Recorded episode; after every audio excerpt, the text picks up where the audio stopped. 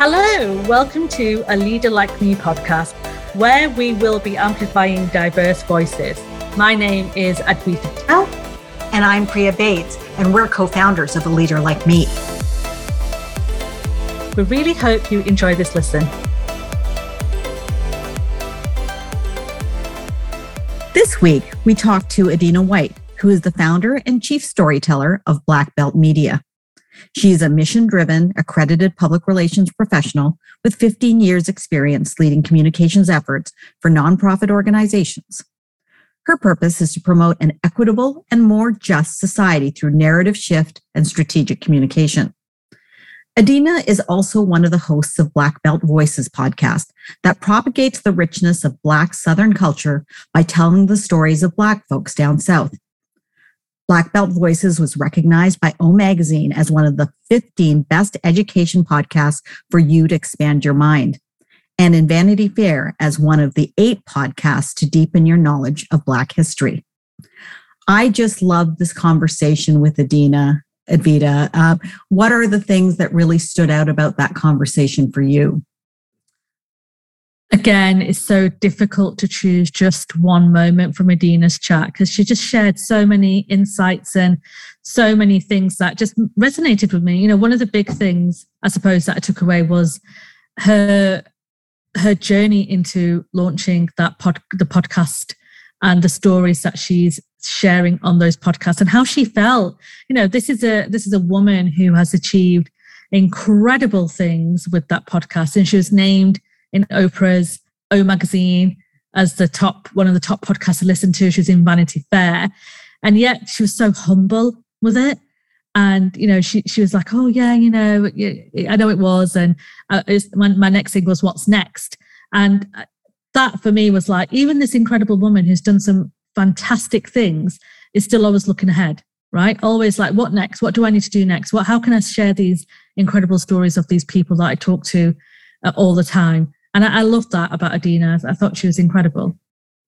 And what I loved was a moment. I don't know if you remember this, Advita. We were talking about the audiences that listen to our podcasts and how mm-hmm. we've had conversations that people think, you know, if they're a white person or if they're able bodied or if they're cis, that, that this episode is not for me because I can't relate it.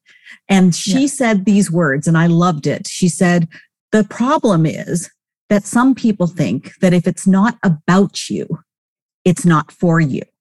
And I thought that was so powerful that it was really, and it made me think that if we can't listen to other stories, if we can't listen to other perspectives, how can we truly move forward? Because we have to do it together. Yeah. And that was something that, you know, really struck me in that conversation same. That was so powerful. And I really hope that you listen to Adena's story, you enjoyed the listen, and you connect with her as well and, and listen to her podcast that she is, is out there as well. And it's in the show notes, uh, all the links and all the connections that you can make with Adena. Uh, and of course, if you enjoy this episode with Adena, then please do rate and reviewers on Apple, on Spotify, on whatever platform you're listening to us on. It means a lot to not only Priya and I, but also to our guests and the incredible work that they are doing. So we really hope you enjoy the listen.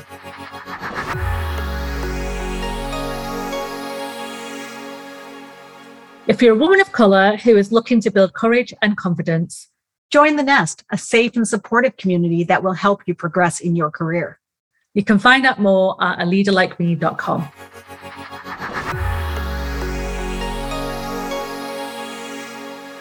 Hello, Adena. We're so excited to have you here with us today. Um, I want to start with you telling us your story about how you became an entrepreneur and podcast host. Oh, yeah, sure. Uh, thanks to you both for having me here. Um, I'm excited about this podcast. I really enjoyed the Leader Like Me program that uh, y'all have put together. So I'm excited to talk to y'all today. So, um, just a little summary. I told the story recently and I made it really long, so I'm going to try to condense it a little bit. But um, you know, it was uh, 2017 when I had the idea to focus on stories about Black Southerners. And the reason was because if you follow US politics, you know, in 2016, we elected, you know, Donald Trump. And that was really a moment where, you know, of course, I didn't like the outcome, but also there was a it was a moment where I was inspired by all these people who were who wanted to change things. Like you, you saw people starting nonprofits and doing things to help people on the margins. So um, I wanted to do something to kind of focus on Black Southerners. So I, th- I thought about having a blog because what I do is write. You know, my full time job was I've worked in PR and communication, as you know, we all have worked in for many years. So that was my first thought was to do a blog in 2018, I finally wrote my first story after having the idea in 2017. And um, it was, I interviewed someone who was very emotional about the way her mom helped her. She had started a nonprofit after the election. So she had a very inspiring story and she cried on the interview. And um, it was just, and I was like, man, how can I capture this emotion in words? Like, I need a podcast. But, you know, I had that little insecurity, like, I never really liked my voice you know, I'm a black Southerner, so I have a, I have a black scent, as you call it, a, a black, a Southern accent, a black scent. I was like, I'm not a big talker, so I'll just keep writing stuff. So anyway, um, I had talked to different people when I had this idea, like different black women and people who worked in PR in my area about the idea and how they would want to help. And one woman who's very excited about it is her name is Kara Wilkins. And um, we were having coffee one day. This was 2018 she was talking about Beyonce and Jay Z or something that was really getting her excited. And then I was like, hey, if Black Belt became a podcast instead of a blog, would you like to be a co host? And she said, oh, yeah, sure. so then um, after that, um, I was talking to my sister about our hopes and dreams and things like that. We like we talked about that sort of thing. She said, "I'm just a producer looking for a show because she's a former uh, TV producer who transitioned into PR. So she was kind of missing that type of work. So I was like, well, Black Belt's gonna be a podcast now. I have a co-host, so do you want to help produce it? And she was like, Yeah, sure. So she signed on, and and my brother-in-law helped write some music that I kind of gave him an idea. He went with it. Her husband, my sister's husband. I have a friend of mine who designed our logo, which has gotten a lot of positive attention. So um, our first episode was released in the fall of 2019, and then in 2020, it early January 2020, Apple featured it on their new and noteworthy page. And then that following summer, you know, the racial unrest after the murder of George Floyd and Breonna Taylor and Ahmaud Arbery, Black Lives Matter movement really resurfaced. And so like people were really paying attention to what Black creators had to say. And so we were amplified again on Apple, which led to Vanity Fair picking it up in a roundup of podcasts, and then Oprah's Oprah Daily picking it up. So, what did that feel like, Adena? Like, I love, but people will know when they listen to the podcast that I love Oprah. And the fact that Oprah listed you as the, one of the top 15 uh, podcasts to listen to, educational podcasts. Yes. must have been an amazing moment. It, it was, I was actually at my uh, full time job at the time, which is now my part time job. But I was actually there. And then uh, I remember being tagged in a post on Instagram, like the podcast was saying, here's one of the podcasts mentioned in the Oprah article. And I was like, no, we weren't.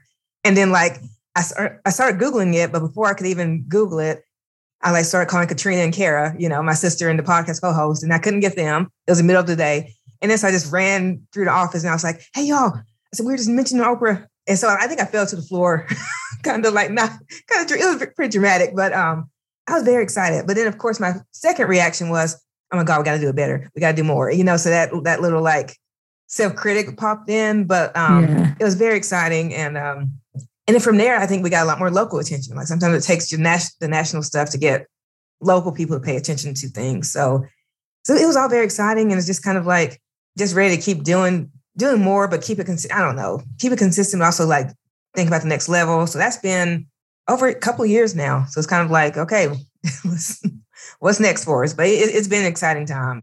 How exciting is that, Adena, for you to start off? You know, what I loved about what you just shared there about you and your sister discussing hope and dreams and having those conversations. And, you know, we we encourage our community and a leader like me to do that more, more of that. Because we just, we, you know, what you just said there before is like, okay, you got named in Oprah. Now, what's next? What's next, mm-hmm. right? We're always mm-hmm. kind of mm-hmm. looking at that next right. success story of ours.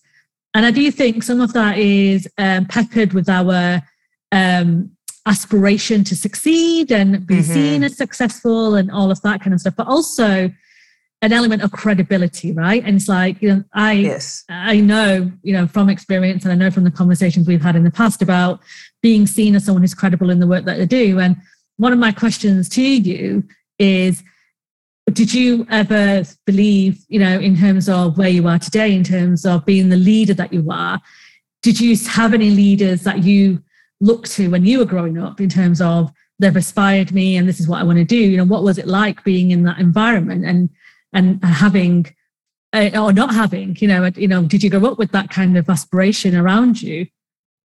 Oh yeah, that, that's a good question because I would I would think of a leader that's more recent, but when I when I think about having people look up to, part of the reason for wanting to do the podcast was kind of like to be to connect with people who I really admired. So like people I would see on mm. Twitter and things like that who were doing cool things across the South. I was like, ooh.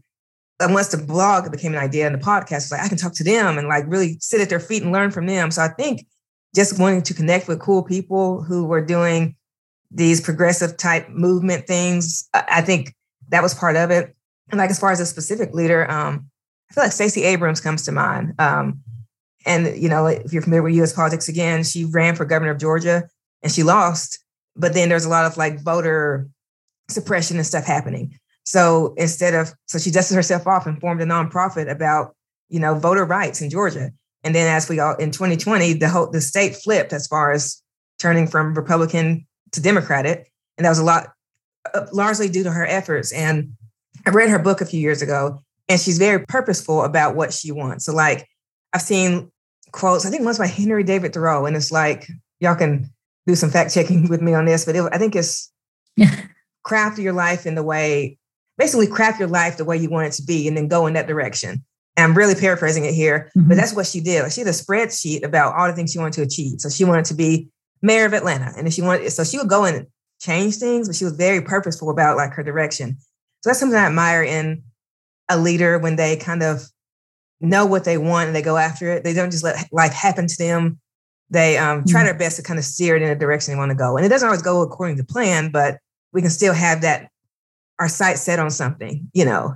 And so I've really admired that. And I think the people I admire do that very strategically and they're very purposeful about how they want to craft their career.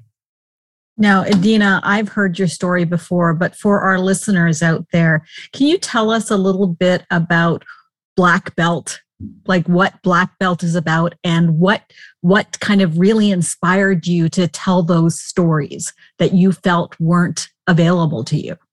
Oh, yes. Um, the name actually comes from there's a name I actually I actually didn't know, but um, in some southern states they use the term black belt um, because of the historical reasons. So, like in Mississippi and Alabama, the soil was rich and dark, and it was fertile for crops.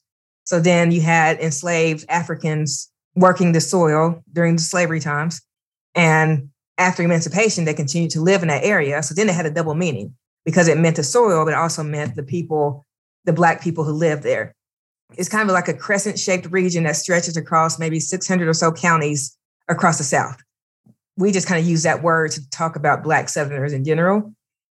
And, this, and the reasons for sharing those stories was like, you know, the, the election, of course, made me want to do something, but that seed was planted that kind of Black Southerners were kind of being forgotten about, and that the South was like, the reputation the South had was something I always felt conflicted by because I enjoy this is my home. I grew up here but also we have a reputation for being, you know, racist and all sorts of things. So um, what really sparked me into like following, um, trying to find more leaders like me, like trying to find Black people and people of color who were doing progressive type work was the Charleston, South Carolina shooting um, where non-Black people were shot and killed by a white supremacist in church.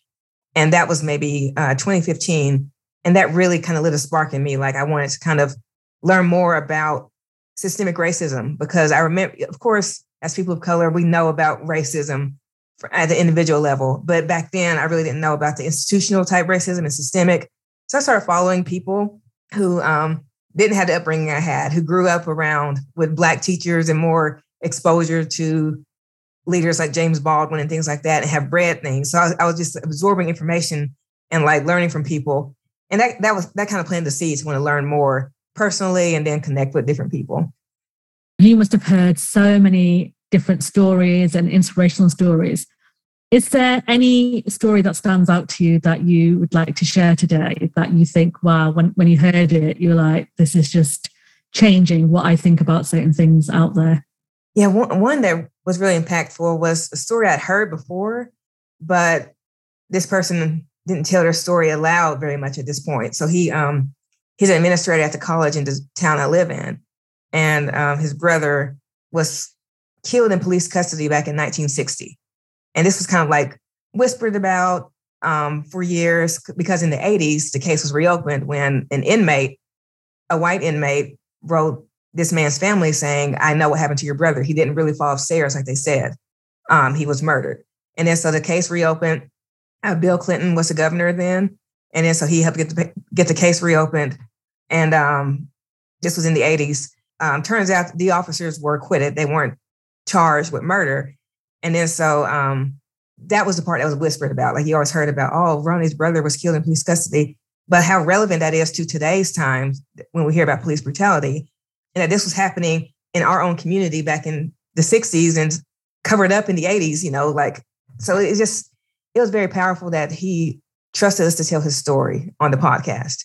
That was our very first season. And I just felt when I heard the audio sampled, I remember crying when my sister played it because like the music my brother-in-law put to it, it just felt very like a talk, like um, a big responsibility to get his story out there. And that made me feel like this is what we should be doing, like telling these stories that need to be told. And that that one made the biggest impact. And there's there's fun stuff we talk about too. It's not all serious. Um, we talked to an interior designer about decorating your home with plants, and like you know, and she's she's um one of the few black people in her interior design program, and she tries to have an element of like black culture in her work. So we do things that are fun too, but also a little more serious. So um, I think those stand out for how different they are, but like how meaningful they've been. Now we're recording this during what is Black History Month in North America, in this side of the world, and I know it happens in other in a different month uh, on the other side of the world. But tell me a little bit what what are your thoughts on Black history? Is is one month enough? That's a good question because I feel like, I mean, back in the day, people used to joke a lot more about, um, oh, we get the shortest month, we get 28 days. but um, I've, I've seen things um, that are funny to me online. They say, I'm black all year long, but in February, I'm blackety black, you know? so um, I think it's good to put a focus and a spotlight on it. I find myself actually doing less, I don't know, Black history type content through the podcast because I feel like we'll mention it like on the show if, if one if a show happens to come out, but we don't focus on it as much because I feel like we're doing that work all year long. But I think it, I do like having that focus on it. You know, as in America, we're trying to a lot of legislatures are trying to ban, you know, discussions on diversity and things in schools, and we have legislatures that are passing these type of bills right now. It's getting very important to keep talking about it because it's still very shallow type discussions. Like we learn about Harriet Tubman, and then we learn about you know Frederick Douglass and Martin Luther King Jr. And then that's it. You know, it's kind of like everything's good. So I think it's very important that we have a time to focus on things and just and realizing that it's a year long. It should be an all year long 365 thing, but let's really pay attention to it this time of year. What advice do you have for people who are listening? So in the UK, Black History Month happens in October. Mm. Um, and I know when that when when people are planning for that month and stuff, there there is an element of panic, I would say. Mm. You know, are we sharing the right stories? Are we doing something that's, you know, that isn't quite right? You know, are we talking about the same thing over and over again? Are we, you know, and mm-hmm. there is that element of panic, I, I would assume. And a part of me, like to your point, is that it shouldn't, I completely understand the awareness piece. And I think that's really important to have that spotlight on on um, keeping that kind of you know awareness on there but mm-hmm. also having the having it should be baked in right into everything we're doing 365 days a year right right well, what's your kind of advice then to those individuals who want to do more you know past mm-hmm. past the month itself whether that's february or october or whatever month it is in whatever country you're in what advice do you give to those individuals who want to not be performative in what they're doing uh, and are doing genuine and taking genuine action and make and, and, and contributing to the change that needs to happen? What what one piece or two piece of advice do you have so they don't fall into that trap of just doing performative talks and webinars and seminars and, and events? I think what i always think about is um, doing the internal work because even though i'm Black, that's how it started with me. Because before I launched the podcast about Black Southerners, which I guess I could have done all my life because I am a Black Southerner, I had to do that in introspection. So like I had to read from people who talked, who studied race and who studied systemic racism and history and, and all these types of things because I think it starts from within. So I think if people just jump out in February and they try to, you know, all of a sudden care about things, it shows that they haven't done their their work, their homework, and that's that's in any kind of um, situation. You know, before we try to be performative, it may not feel feel like it's performative. I think if we haven't done the work on our own, like haven't listened to podcasts or read books or follow different people on Twitter who who think differently from us, then it's kind of hard to really be an ally or or to, to know what you need to know. So like of course I don't know everything. We're all still learning, but I think it just starts with introspection and uh, just listening to people who are different from you and learning things that being uncomfortable and learning things that make you uncomfortable. Because even for me, like I would read things or see things and I'm like, as a black person, I can still be anti-black. Like we can still have those feelings, even though we may be, in my case, black, or as women, we can be, we can have some sexist tendencies, or, or you know, we all can have these isms within ourselves if we're not careful and don't try to work those out. Now, Dina, we had a conversation about the audiences we're trying to drive. I mean, you're you're sharing these black belt voices, the the stories lived, stories told you're not just talking to black people you're trying right. to bring in a variety of people so that they understand they can hear different perspectives tell me a little bit we, we had a conversation about if people don't see themselves there uh, they don't think it's for them i think you said something like yes, that yes yes, because a lot of times people think that i just say white people you know white men in particular but they're used to being centered and and as being the center of everything. So if things aren't about them, they feel like it's not for them. So it's like, oh, that's that's a black thing. I, I can't learn anything from that because I'm not black. But like as people of color, you know, we're used to having to learning from people who don't look like us and to having role models and things who don't look like us. So I think um, what what our podcast does, like I always I've said before, anyone can listen to it, but it's not about you. But you can still you can still listen and learn from it. It's centering Black Southerners, but like anyone can listen. So that's the same with anything we do. So if there's something that's for um, the LGBTQ community, we can listen to those stories and learn from people who may not be like us, but then realize that it's not about us. So I think sometimes we have to um, just get used to the idea that not everything is centered around our identity and just be willing to learn from other people, even if we're not used to seeing them leading on certain things.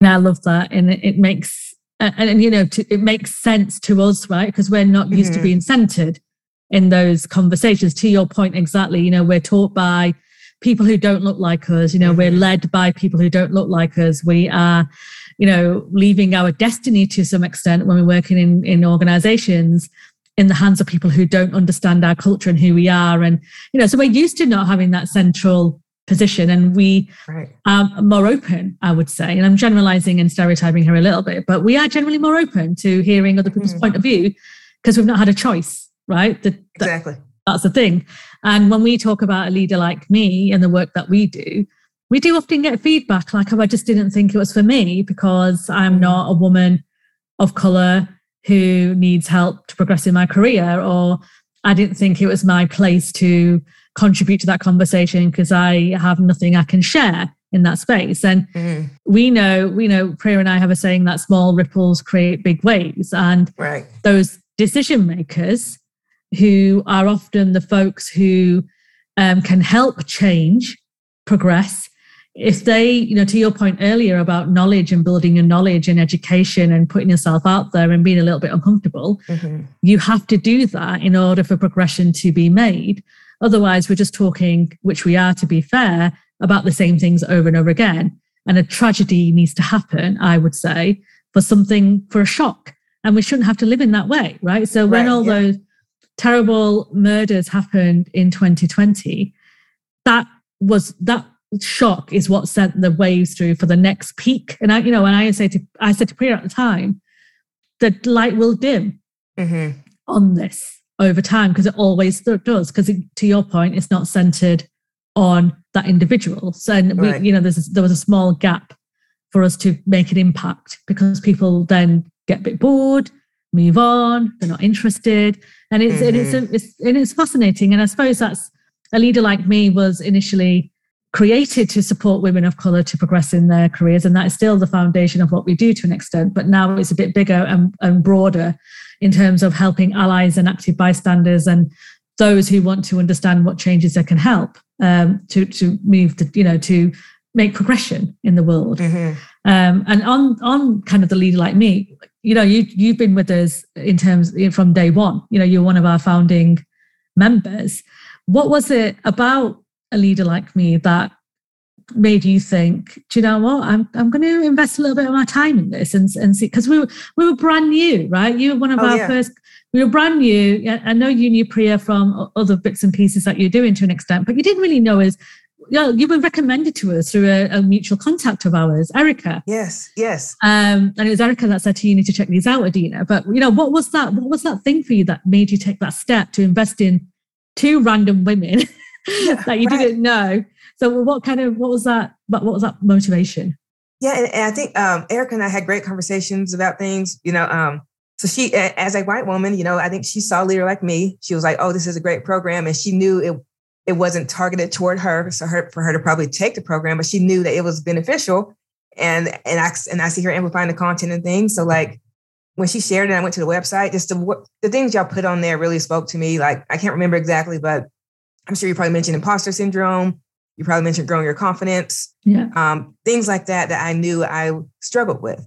And I think with the podcast and things like that, when people see potential in you and you don't believe them, you're like, okay, that's not, I mean, I, I guess I don't know if that's imposter syndrome or just kind of like low self-confidence or whatever, mm-hmm. but I just knew there's some things I need to work on in that regard. And I was at my, at the time, I think I was maybe nine years into my career and I hadn't had a promotion, you know, and so um, it was kind of like, what's that next step going to be? You know, because I want to be, lo- I was loyal, and I think my company, you know, they liked me where I was, but then it's like, well, how do I make this next move? Like, do I, do I become an entrepreneur full time, which I'm still kind of has have a foot in both worlds, or do I get a different job? So just kind of not, not knowing what to do. So that program really inspired me because again, it was, it was women of color, you know, people identify as women of color who um who who just face the same issues, even though we were we're worldwide. You know, we're from different mm-hmm. countries. So I, I think that spoke to me. And whenever I see things about grow your confidence, and it was very targeted on identity, and then shy away from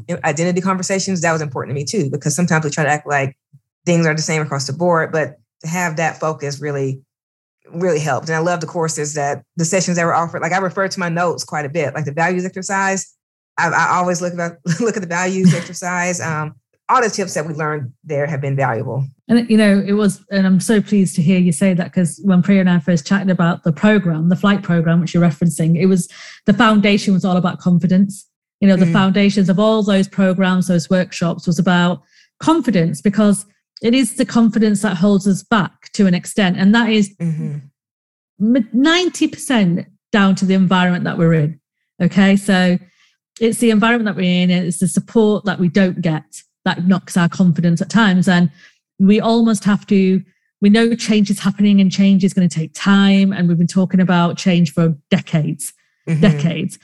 But in order for us to feel valued in the work we're doing, we do need to build our confidence and manage our inner critic to step up into those opportunities. And our very first episode with Miriam Gonzalez, she spoke about visibility mm-hmm. and why it's important for us to be visible, exactly what you're doing with your podcast and making those voices heard. And the impact it can have on individuals is another level. You know, your stories and the impact we've the program has had on you is what keeps Priya and I motivated to keep being visible through a leader like me and helping others get to the point where they feel like they have got choices and they can make that decision.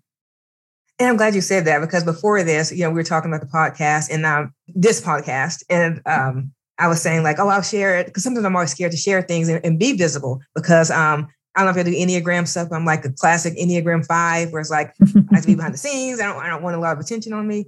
But then I think about all the people's stories that I've heard and that inspire me, and that mm-hmm. reminds me like when I share things about myself, self-serving, I need to think about it as a bigger picture. So like people are learning things from all of our stories, like so if, if people that I really admire, I know you like Brené Brown Advita. so like if she didn't share her story and her work, like, I mean, I wouldn't, I wouldn't have all the things that she's putting into the world. So I think um, the visibility thing is it can be uncomfortable at times for just people like me. Like I, I honestly don't. I like the podcast because it's about other people. The one that I do, the Black Belt Voices. But um, sometimes sharing is kind of hard. But then it's like this can help someone else. These are other people's stories you're sharing, and also, I, I mean, it's my sister's editing work that I don't want to be in vain. Like I want that to be out into the world, and I want the stories to be out into the world. And so, um, just just thinking about it in that way helps the visibility thing be a little more comfortable for introverted folks like me. and the podcast and the work that you've done and, and, the stories that you've amplified are really your gift. It's been wonderful that you've brought these these individuals together to create something that is really magical. Uh, it's a great podcast for those of you who will put all of those things in the show notes, so so that you can uh, have a chance to listen in to some of those stories.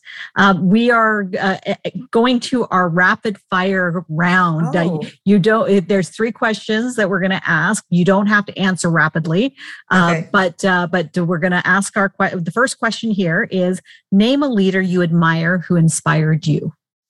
Hmm. I guess I'll cheat and go back to the answer I said earlier. I'll say Stacey Abrams. Um, because she wasn't around when I was a kid, but just seeing her, she's inspiring because of just she's just a go-getter and she's um, focused and she's bold and confident and yeah, I like all those things. And you know, uh, even though I'm in the UK, seeing Stacey's impact across the globe has been remarkable. Yes. And you know, it's a woman that I have followed based on the stuff I've seen online, and I can see why she'd be one of your kind of inspired leaders because she oh, is yeah. she's remarkable. And if you don't know who Stacey is, we'll share her details in our show notes as well because it's someone that you need in your life and time uh, feed as well in your social feeds because she's very motivational. Mm-hmm. Um, what is the one piece of advice you would give to your younger self? I would say to take more risk. And I don't mean driving fast and drinking more, but but like just um just not being so afraid to fail because I was I wasn't just a straight A student. I think I was a, I was a straight A plus student. So if, if I got like the low a low A, I was like, oh, you know, and that's good to do. But um, I think I was just I had a lot of fear holding me back or, or people pleasing. Um, so I think I would just say take more risk. Don't worry as much about what people think. You know, and when I say take more risk, I think about when I applied for colleges. I applied for two close to my hometown and one about two and a half hours away. And I went, I went to one about 45 minutes from home, which is fine, but I went home every weekend, you know, unless I had to work, um, maybe once a month or so. And then um, I just went home and went to the same house of worship that I went to growing up. And I just kind of kept with the same trajectory because I was like, I wanted to kind of please people. And also I enjoyed it, but also it was a lot of people pleasing probably down in there. So just not be afraid to step out and to do something different, you know, visit a new church, visit a new place. Um, you know, just yeah, speak up. So I think I would tell myself those things like, don't be so afraid of making folks mad and or messing up. So I love that. We're hearing that same theme come through so many of our guests. Mm. So it's really something that we can take to heart. Um, what wouldn't we know about you just by looking at you? Hmm, that's a good one. Because I feel like I'm a pretty easy book to read. Like people see me, they're like, okay, I don't know why, but um, something that's interesting that I don't haven't done in like a decade or a little under a decade, but I've done about 25 Ks or, or 20 races, which is like if you saw me, you'd be like, she is not, she is not a walker or runner. But um probably in 2011, I started walking more and uh and doing things like that. So I I found a lot of people were doing races back then. They, they still are, but um, so I signed up for several 5Ks. I did my first half marathon in 2012, my first wow. and last. I'm not doing it again. Um, I was, I was, I was literally last. Like when people say, "Oh, I'm going to be last," like I was last. You know, um, and that's awesome. It, it, it hurt really bad, and I told myself like, I did sign up for another one that got canceled by snow, and I was so happy. But and so I, I did like 20 races within you know a few years, and then I think I burned myself out because I'm like, I'm tired of doing these but it was it was neat to kind of keep myself going. And I was always the slowest and the last, but I was signed up as a runner because usually in these races, if you want to run one step, you sign up as a runner. Because if you're a walker and you jog a little bit, you'll be disqualified. That's against the rules. So I signed up as a runner. So I'll always be the last runner because I was walking most of the time. But anyway, that's just something that a neat little tidbit. I haven't done it in a long time, but now that I've kind of has have some years between all those races. Maybe it's time to do a couple again a year or something. But that's something that's interesting. It's like she she's a race or runner. I'm like, no, I'm a walker who signs up as a runner and I have a lot of medals. I get the participant the participant medals where everyone gets one. So I have a few of those, which is cool. I mean, I think that's that's you know the thing is, Adena, like for to your second answer, you know, just just do it. Who cares? Like you're yeah. you, you've got up and you've done it, and you you, you know you may be the last, but you finished right, and that's the main thing. And I think that's it's what true. I think we put so much pressure on ourselves to be perfect. And mm-hmm. it's Priya's quote, which I've stolen with pride, but you know, progress over perfection yes. every time. And you know, I think as long as we remember that, you know, just and you're moving and forward every time, who cares? Like mm. be last. And, you know, I think we put, like I said, you know, we put too much pressure on ourselves to be number one or number two and all of that kind of stuff. And I think sometimes the the, the whole thing is just moving, right? Moving forward. that's forward. so true. That's a good analogy. Like that's that's a lesson there with the running and the ooh, that's I like that. honestly, I'm, gonna, I'm not going to ruin it by adding anything more to this podcast, but thank you so much, Adena, for your time, your energy, your advice. And, you know, I love what you do. When I remember that moment when you shared when you were in O magazine, and, you know, you are an inspiration to many, and we're delighted we could spend this time with you. Oh, yeah, you Thank too. you so much. Thank you both. Like, you both inspire me. And, um, yeah, y'all, y'all will be on my list of leaders I look up to, like as business owners and just as communicators and women of color. Like the whole shebang. So glad to know you both. Thank you so Thank much. You.